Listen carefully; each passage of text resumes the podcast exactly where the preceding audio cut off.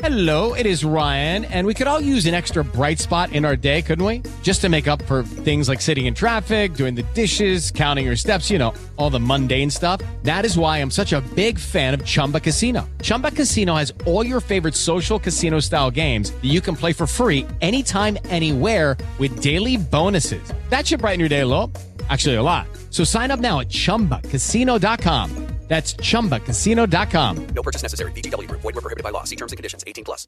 Hello, everybody. This is Marshall Poe. I'm the editor of the New Books Network, and I'd like to tell you that we have a new and improved website. It has 2 new features that we think you'll love. One of them is a vastly improved search engine, so that when you type in keywords, you'll get a bunch of episodes really quick. The other is the ability to create a listener account. And in that listener account, you can save episodes for later listening. So you can create a kind of listening list. We think these features are neat and we think you'll enjoy them. Please visit the site today. Welcome to the New Books Network.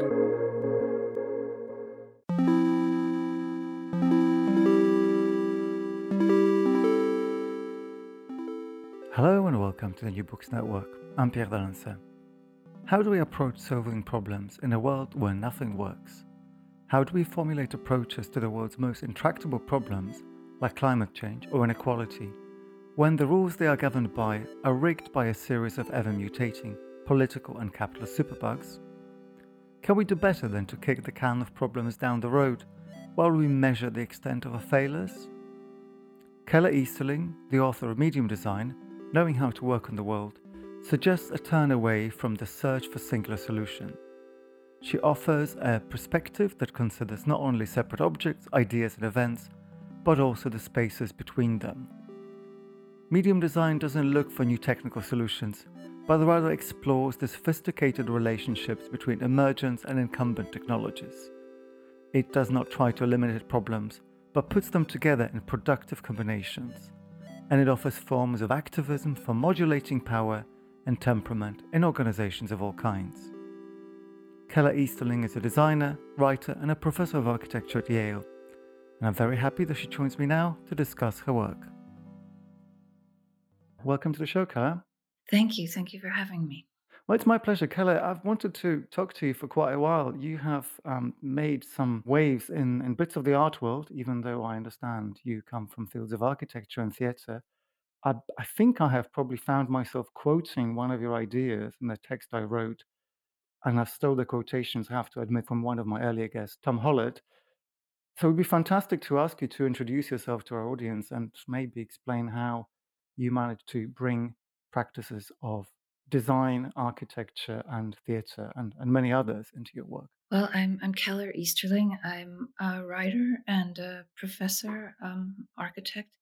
I teach at Yale, and I write books, but I'm also a designer.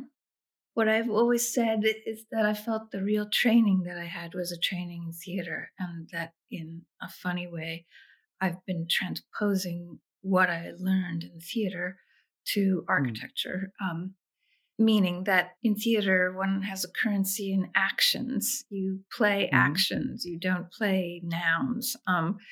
You speak in infinitive expressions frequently. You're using an action or an intention as the carrier of information. The text is most unreliable. It's not necessarily what's conveying the real intent or what's really going on. It's a hint to that. So I suppose in architecture, I've been looking not just at buildings with shapes and outlines, but a set of processes and rules and relationships in which those buildings are situated, and looking at the way in which actions, affordances, organizations, relationships create spatial consequences. Well, that's already very interesting. The theatre and the built environment connection is something that seems to drive most of your interest in this book, and I think in your earlier book, Extra Stagecraft. I guess to get into the book, we might want to interrogate some of the terms that are on the cover. We're talking about medium design and how to work in the world. And like many designers, you start by thinking about a range of problems that design the kind of design that you would like to practice and produce a manifesto for, would like to address. So maybe I can ask you about the kind of problems that you want to look at and what it is that the medium and design mean in this context. Well, medium in this case is going like many media theorists now, thinking of that word not as just bound to associations with communication technologies or something like that, but going back to the root, medius meaning middle or milieu. So thinking about the matrix between things, and many media theorists also looking at kind of elemental media, the way that word you was used to describe air, water, earth, fire, the kind of growth medium. And so that's the way I'm using the word, and I'm using the word in some ways to link arms with those media theorists and thinkers and others in different disciplines who are doing the same thing, moving away from just the description or taxonomizing of the object to think about the milieu, the matrix, whether it's oncologists who are not just looking at the tumor, but looking at chemical fluctuations in the surrounding tissue. There is in many disciplines that kind of shift away to matrix. So I'm joining that conversation in an interdisciplinary conversation that's putting forward a spatial matrix as a kind of big mixing chamber for all of our disciplines to think together about spatial variables, spatial contexts, and trying also to put those spatial contexts, to give them more authority, to create more cultural fluency in spatial contexts. I think I need to know about econometrics and science and so on, but I think that a broader culture could enjoy a broader fluency with spatial variables.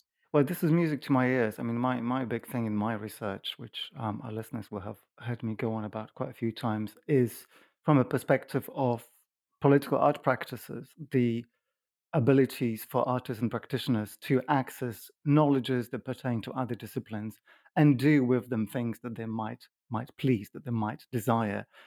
And I think we'll get to this very soon, because there's a lot of focus, without necessarily you using these terms, there's a lot of pressure on interdisciplinarity happening in your book. And I'd like us to find ways to undo some of this. But maybe as a way to escalate, I see that in this beautiful manifesto that you produce for designers and creators and people who might want to change the world, work within it, as you say, You seem to escalate from describing a certain epistemic problem, then you go into ways of solving particular practical solutions, and then you move on to politics. And these things kind of end up being meshed together, and never at any point do you ever look at a single discipline through a single lens. So I don't want to force you to go through things chapter by chapter, but the first thing that really drew me to you was the epistemic interest, that you look at the difference between knowing how and knowing what, tacit knowledges, affordances, and so on, and the way in which those can be expanded and multiplied as ways of thinking through particularly your spatial interest. Well, this... looking at the middle, looking at the space between things, inverting the usual focus on figure and ground or object and matrix. I am musing in this book whether making that inverted shift also might change one's habit of mind about looking at a number of intractable problems or contexts. Is it just a good kind of mental exercise to do this? And what do you see when you shift that focus, when you invert it? So that inverted habit of mind, comes with some different assumptions, some inverted assumptions. And, kind of going back to you just mentioned the difference between knowing how and knowing that. In this kind of way of looking at the world with half closed eyes, looking at the in-between parts, it comes not with knowing that, like knowing the right answer. It's more like knowing how. It's knowing how things unfold in a context over time. And I'm borrowing knowing that and knowing how from Gilbert Ryle. No, it's the difference between knowing that, like knowing the right answer, and knowing how, like knowing what to do next in a context, knowing something about that. So I've often been nervous about the subtitle of this book, Knowing How to Work on the World, because it sounds too confident. It's not meant to sound like, oh, I know the answer. And it's absolutely not a manifesto. I mean, I appreciate why you say that, but it's not a kind of, oh, I know what to do, let us all do this. Well, I was hoping that someone could offer us a solution. But it's a contemplation on a slightly different approach to knowing. What it is, you know. I have often said it's a little bit like playing pool, where you can't know the right answer to playing pool. You know, you can only respond to the next arrangement that sits before you.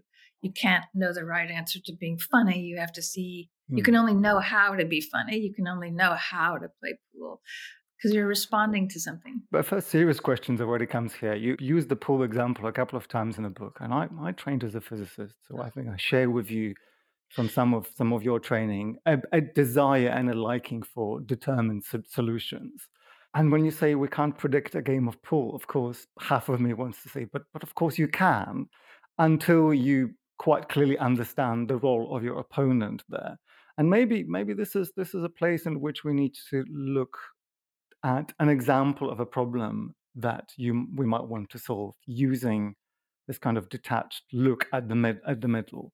I tried to give a number of examples. I'm always feel that the examples one gives, it always feels insufficient. You feel that you want to keep going on with examples, but the examples that I try to give in the book are sufficient to exercise a little bit of this imagination. I'll say that they're not meant to say, "Oh, this is you know, this example is an actual thing we should do" or something like that.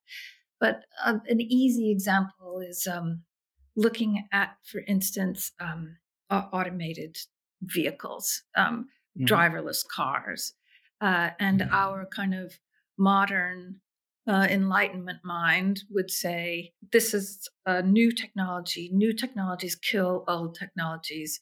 So that one's obsolescent. Now we must advance to the new technology and so on. But it's also really clear that in this way of thinking, that one isn't looking for solutions. One isn't looking for the new, that it's really more like an interplay of problems and an interplay of technologies that is sophisticated. So it's not the new technology; it's the interplay between incumbent and an emergent technology. So there's one point in the book where I talk about the orchestration of low capacity automated vehicles and high capacity transit.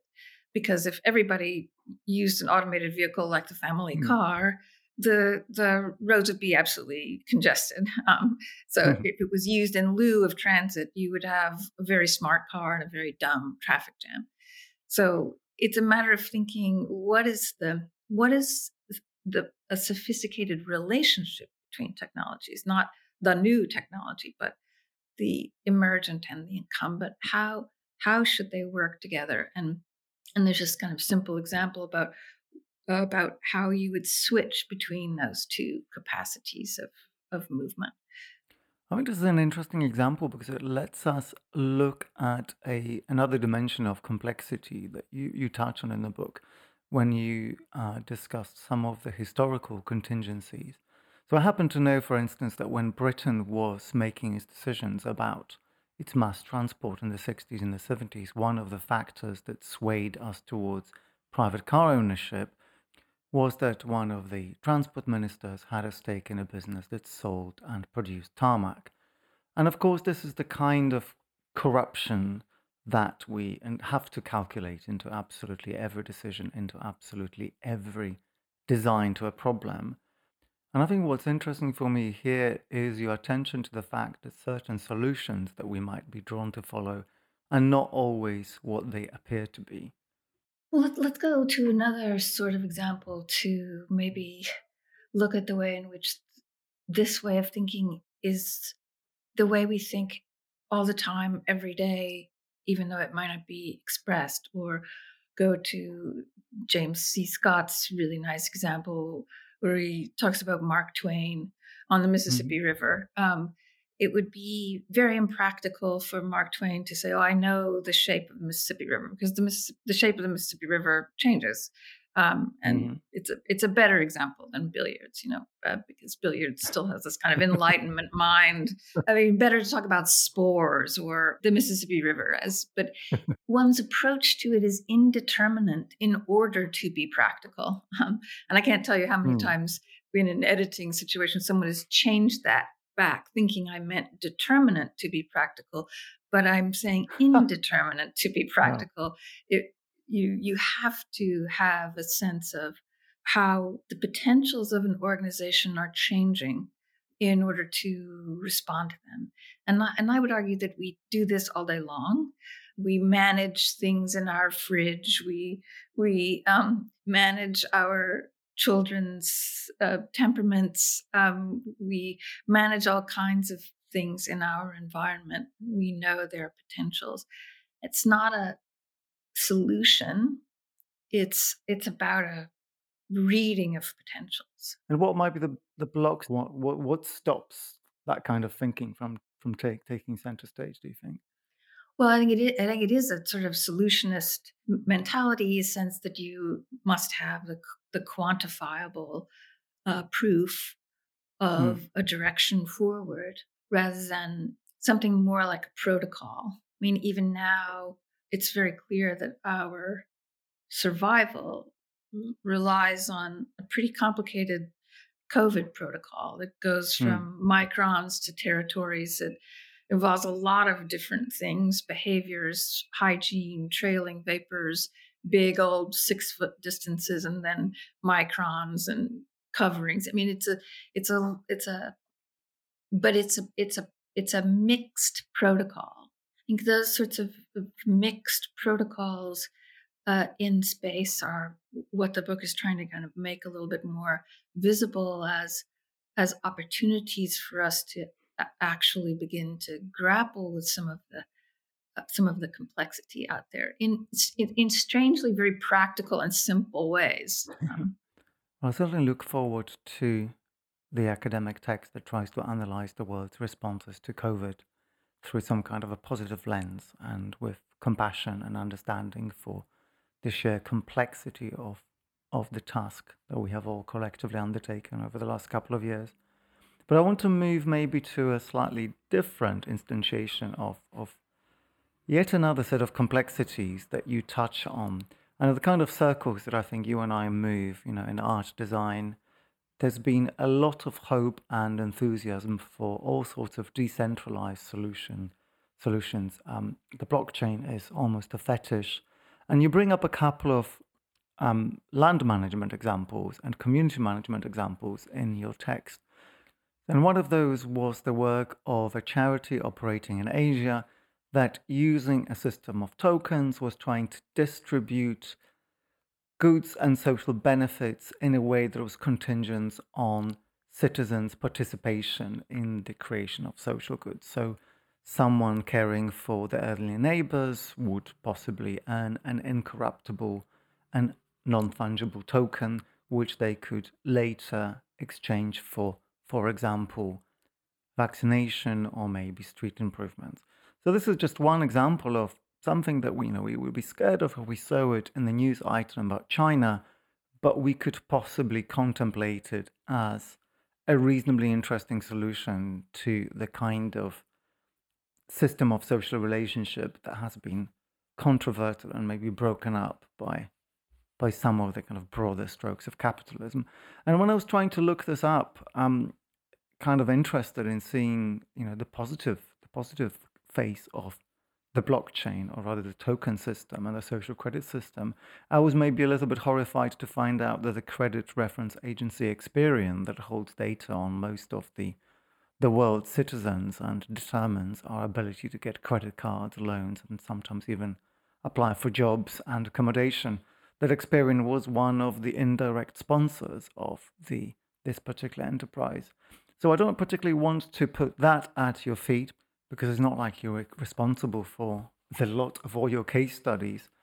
But I'm yet again drawn to think about the relationship between experimental modes of problem solving and capital's sheer ability to absorb anything and everything to its own benefit.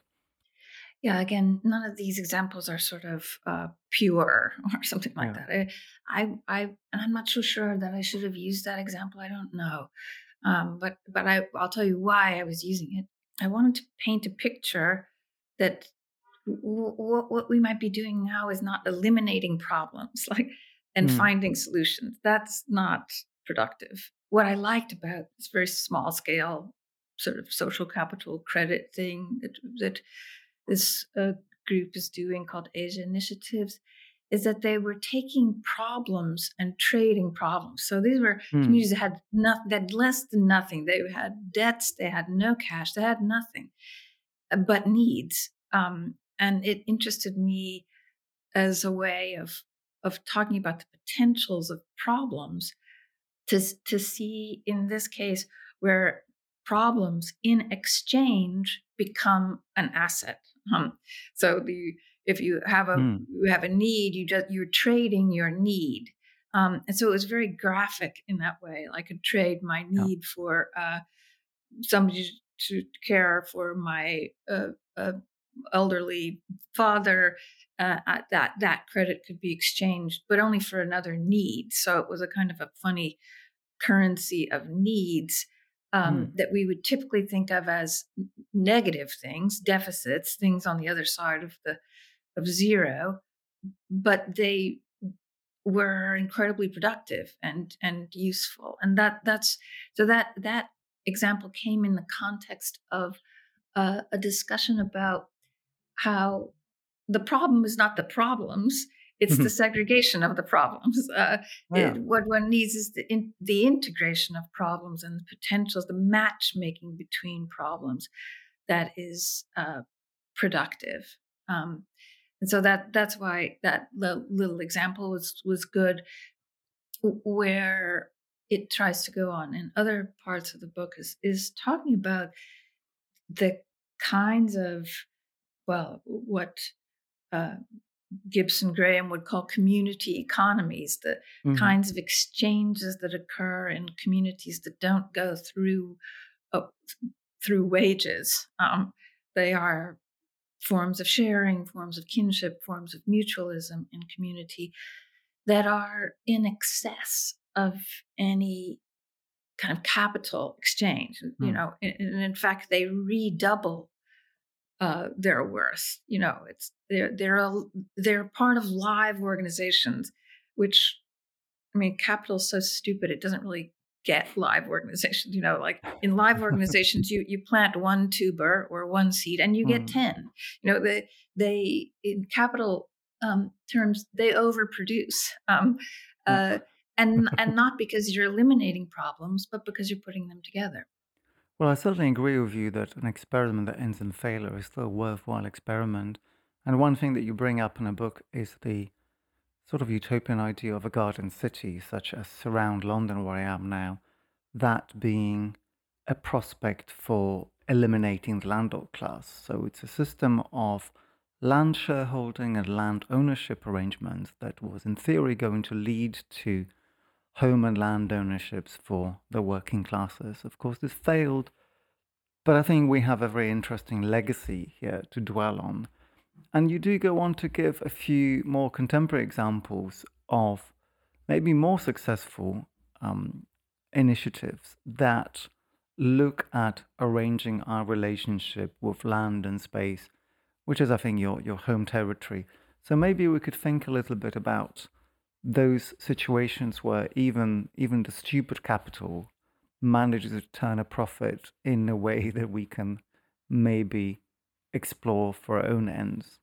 Well, it's one primary reason for foregrounding spatial variables and heavy, what I'm called heavy information, the information that's embedded in relationships, in weather, in slosh maps, in, you know, fire, in all of the kind of affordances of physical objects and relationships, because what I see is, you know, the automatic harm that capital can do through abstractions and the chance of making value, other sorts of values, you know, not commodified, decommodified values in spatial arrangements. And I'm trying to foreground that heavy information, that those heavy relationships, precisely because it's so much easier to game the situation with a set of abstractions. I mean, it's just so clear. And I mean, it's, you know, tragic that there is a sense that, you know, blockchain will be redemptive. And, you know, the book talks a little bit about that, because that's going in my view, in the exact opposite direction from something that would be productive, because it's going right into, it's creating yet more abstraction to be more easily gained. And I'm trying to foreground the heavy sand in the machine, the relationships we can make, even with the things, with capital's failures. In fact, it's ideal when capital does fail. Then things fall off the abstract ledger. They stop being trafficked to mortgage products or whatever. They turn back into a house. So I'm suggesting that in those moments of failure, there's another kind of way to occupy, to empower. I don't know about you, but I'm very busy and I don't have a lot of time to cook. That's why I subscribe to Factor. Eating better is easy with Factor's delicious, ready-to-eat meals. Every fresh, never frozen meal is chef-crafted, dietitian approved, and ready to go in just 2 minutes. You'll have over 35 different options to choose from every week, including Calorie Smart, Protein Plus, and Keto. These are 2-minute meals. Factor meals are ready to eat and heat, so there's no prepping, cooking, or cleanup needed. They're flexible for your schedule. Get as much or as little as you need by choosing your meals every week. Factor is the perfect solution if you're looking for fast, premium options with no cooking required. Sign up and save. We've done the math, and this is important. Factor is less expensive than takeout, and every meal is dietitian approved to be nutritious and delicious. Head to factormeals.com/NBN50 and use code NBN50 to get 50% off. That's code NBN50 at factormeals.com/NBN50 to get 50% off. Well, one of the things I liked about some of your examples is that you actually almost take us into the realm of mathematical proof. We're not just hoping for better outcomes. And you talk in particular about this paradox in which playing two losing games at the same time produces potentially a positive outcome, which was a bit of a surprise even to me. And I wonder whether you could talk about the function of this kind of thinking in modeling solutions, even when we're not, as you say, trying to pursue singular solutions. Well, I mean, I'm trying to talk about it in any way I can, because it might, something for one reader might make sense for another reader not. But one way of getting at this idea of the productivity of problems, the ways in which problems have their own potentials, is by looking at this kind of counterintuitive game theory called Parrondo's Paradox, you know, which says that if you play a losing game, a game has a probability of losing, you will lose. But if you alternate between losing games, and who knows why, it's as if one acts as a kind of ratchet against the other. You start to win, almost like if you work between two tables. Why is that? I don't know the answer to why it is. I don't think people who work on Parrondo's Paradox know why it is, but and forgive me if I'm wrong about that. But I think it has, you know, it almost is as if the information from one pure system acts as kind of sand or resistance to another. You know, like it starts to give you traction within another. Another, kind of concrete example, a housing community called Avondale in Cincinnati had one of the highest mortality rates, child infant mortality rates in the country. Mm-hmm. And so it would seem that this housing project that even concentrated more and more mothers who were having high rates of infant mortality, it was just making things worse and worse.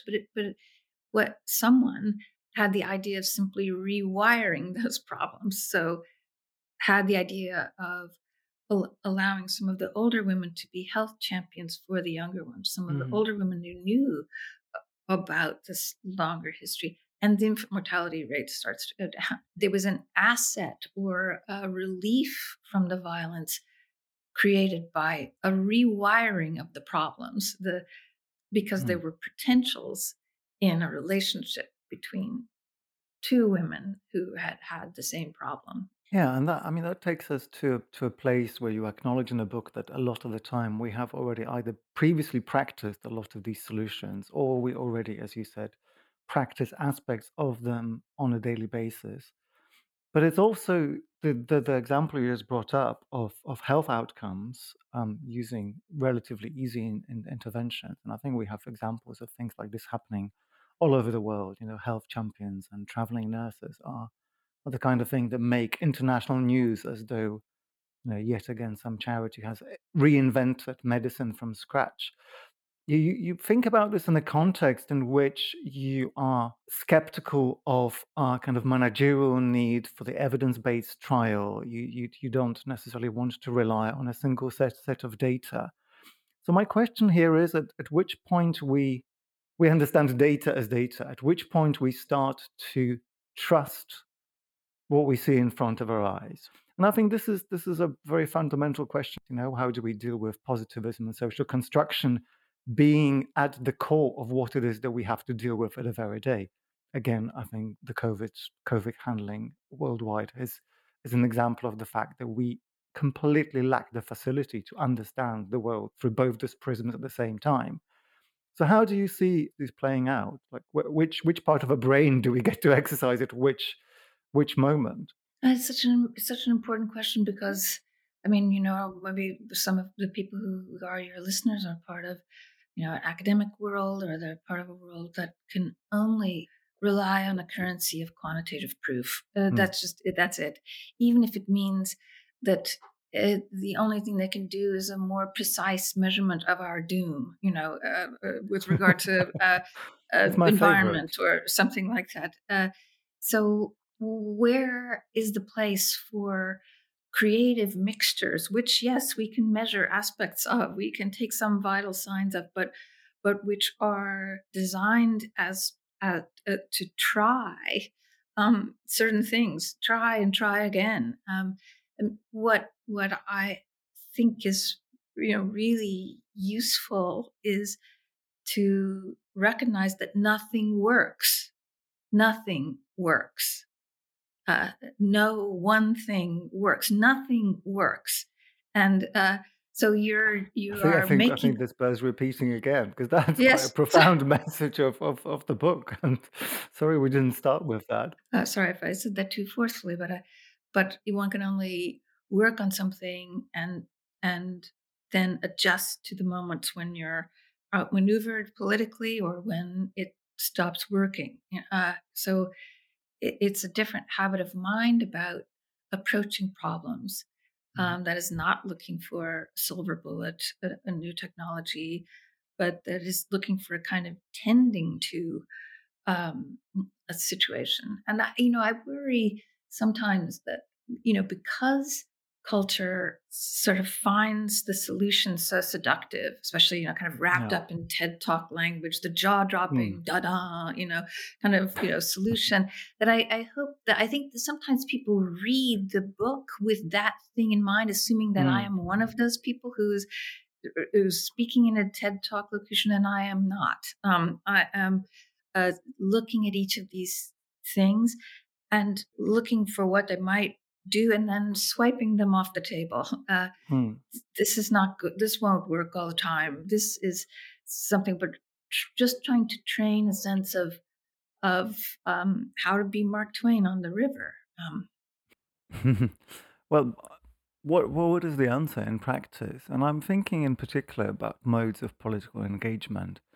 So one of the things that's been on my mind is the left's propensity to favor forms of radical politics, which I guess to a certain extent tends to favor these kind of singular solutions that you have defined as being problematic. My favorite example here is the figure, the cipher of Greta Thunberg, who, while she symbolizes a worthwhile cause, she does also come with this kind of singular doom measurement type of anti-solutionism to a certain extent. So I think my question for you is how one composes one's political outlook within this requirement for subtlety and for complexity and multi-strand thinking. Well, I come from the left, as is obvious, but I'm trying to strengthen the left.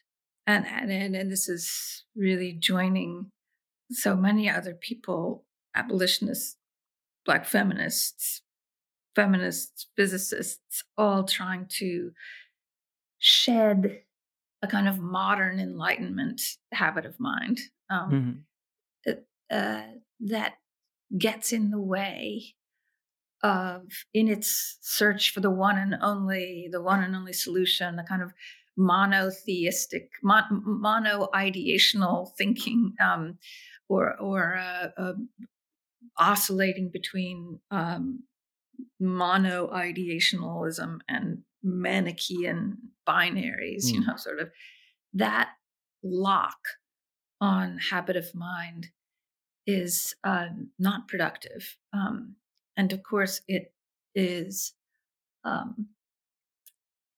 when it's responsible for all of our follies and hubris, for the stupidities of our humanities to date, our all combat and collapse, all apocalypse and burnout, And so, when someone like Sylvia Wynter talks about a reenchantment of the human, I'm there. I'm with her. I am behind her, in her shadow, to try to think differently and even to see the limits of our activism when we think there's only one and only, solution. There's only one enemy, because there are no singular enemies. There's, capitalism, fascism, xenophobia, racism, whiteness, sectarian, all those things all together. Yeah. Then there are no singular solutions either. Sometimes as an activist, if one does not work on a singular solution, is seen as a betrayal of any of the others. It's again an old, it's a category mistake that is a hangover of that modern Enlightenment mind.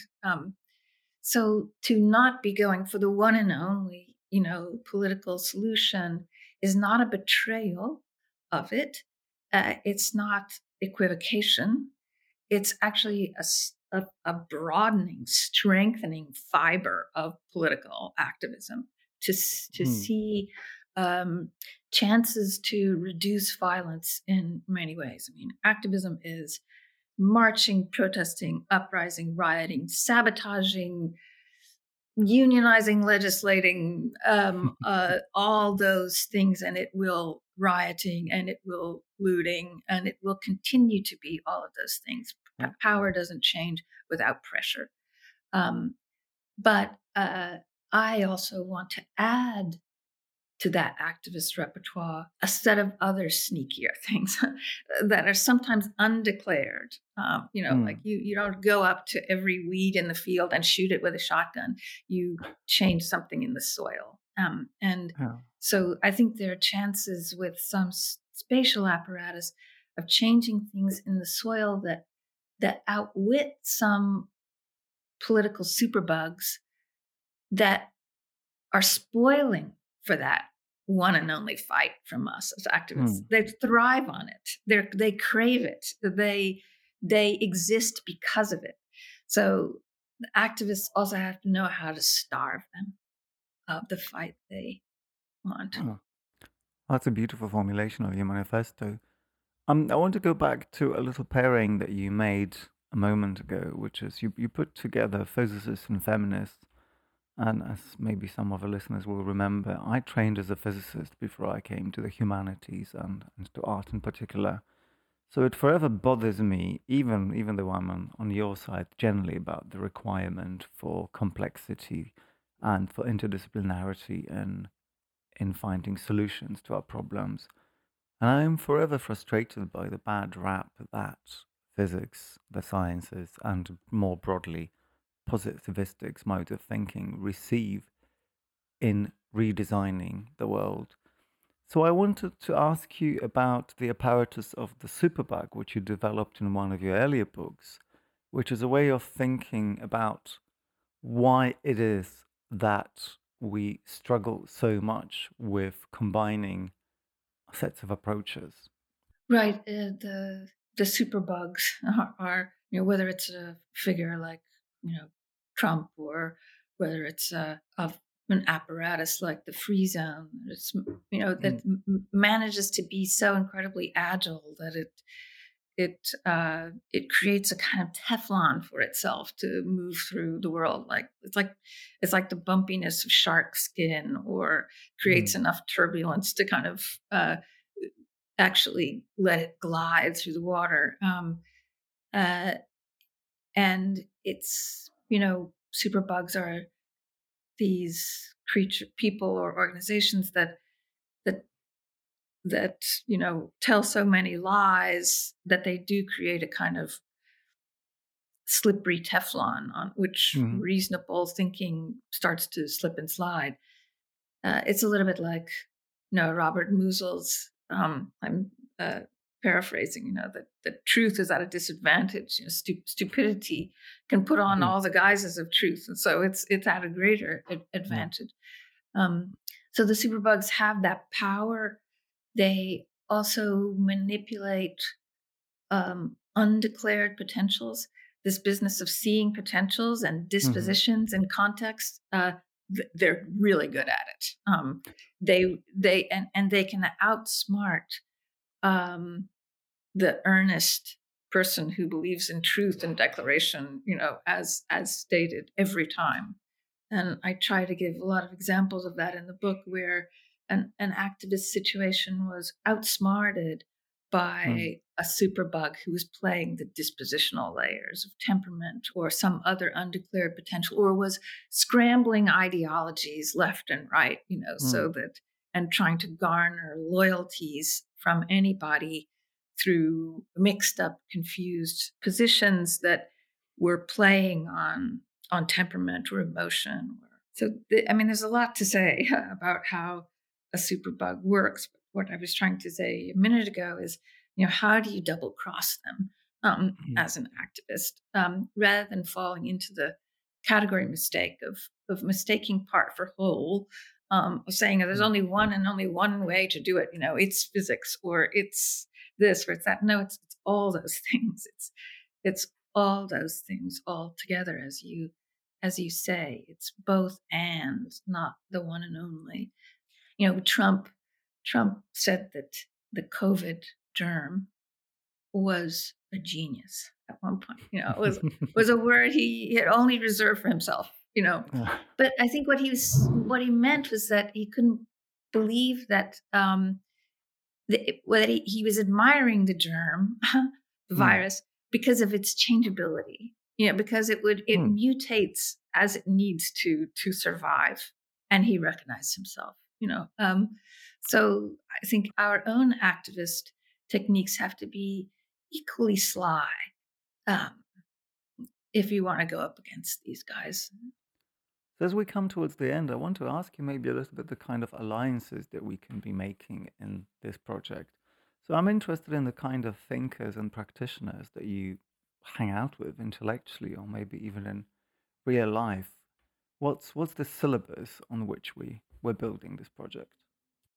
Well, I do think there is that relay of thought that I was trying to outline in the book between Ryle and Polanyi and Deleuze and Foucault, but then going on to Latour and Jane Bennett and Karen Barad, and then really going on to some of the abolitionist, Black feminist thinkers today, those who are working on community economies like Gibson Graham, and the Black feminist thinkers, you know, from Sylvia Wynter to Catherine McKittrick to Saidiya Hartman and so many others. But there is in that thinking about mutualism, the habit of mind that I was trying to say is kind of like on the flip side of our modern Enlightenment habit of mind, that is that other way of, you know, as Sylvia Wynter would say, the re-enchanting the human, rather than accepting what it has been to be human so far in the last 500 years. Well, you managed to compress and synthesize a lot of these developments, a lot of this thinking into what seems like quite a technical and hands-on and almost practical book. You said this is not a manifesto, not a manual for we're not knowing how to work in the world, but actually you get quite close. It's not nearly as abstract. So congratulations on that. But I want to ask you about what it is that you're working on now and next. What can we look forward to?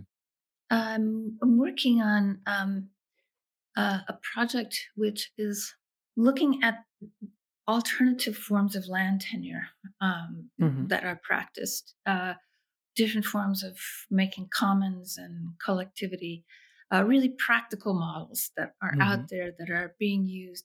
And again, it's kind of going back to 500 years ago, and you know what David Graeber and in the Dawn of Everything and his co-author David Wengrow would call a sort of kaleidoscope of different approaches to how one sees the earth. So it's looking at a lot of these alternative landholding organs, but it's looking specifically at one story about a community in Georgia that started what's called a community land trust that grew out of the civil rights movement. But because it's set at a moment when there's also a kind of global solidarity, international solidarity between the Pan-African civil rights, non-aligned and tricontinental movements, there's a lot of activists who are traveling all around the world. They're pinging around between sort of Cuba and Tanzania and Ghana and all of those influences came into this one town in rural Georgia, Nyereri's Ujamaa, ideas about Ujamaa and collectivity, the ejido ideas in Mexico, the Gramdan movement.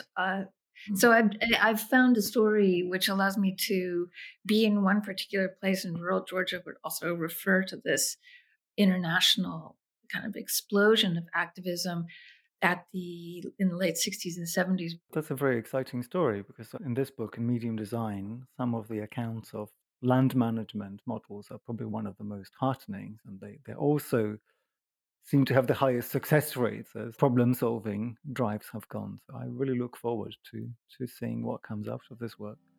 Keller, thank you so much. Well, thank you. Thank you.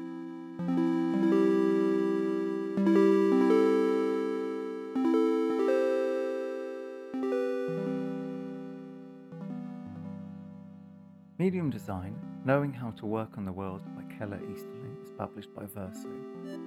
I'm Pierre d'Alancen, and the editor is Marshall Poe. Thank you for listening, and join us next time.